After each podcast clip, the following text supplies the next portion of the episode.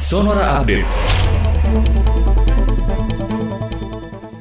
Selamat sore sahabat Sonora, Habib Rizik Sihab yang difonis denda 20 juta rupiah subsidi 5 bulan kurungan. Habib Rizik dinyatakan terbukti melakukan tindakan tidak patuh protokol kesehatan dan menghalang-halangi petugas COVID-19 saat mendatangi pondok pesantren miliknya di kawasan Megamendung, Kabupaten Bogor. Saat membacakan surat putusan di Pengadilan Negeri Jakarta Timur, Hakim Ketua Suparman Nyompa mengatakan Habib Rizik dinyatakan bersalah melanggar pasal 93 Undang-Undang Nomor 6 Tahun 2018 tentang kekarantinaan kesehatan.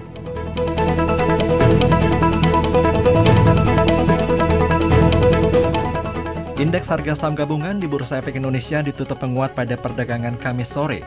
Indeks berada pada level 5.841 naik 25,98 poin atau 0,45 persen.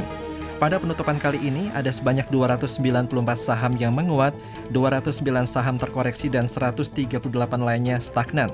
Terpantau 7 dari 11 indeks sektoral menguat, dipimpin oleh sektor industri sebanyak 1,92 persen.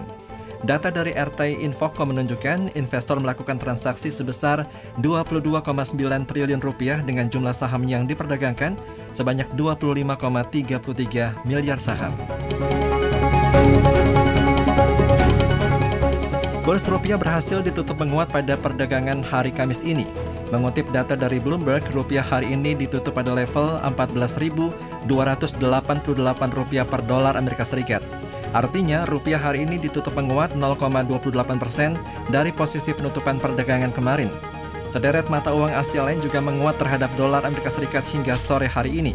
Mulai dari yen Jepang, kemudian dolar Hong Kong, dolar Singapura, rupiah India hingga ringgit Malaysia.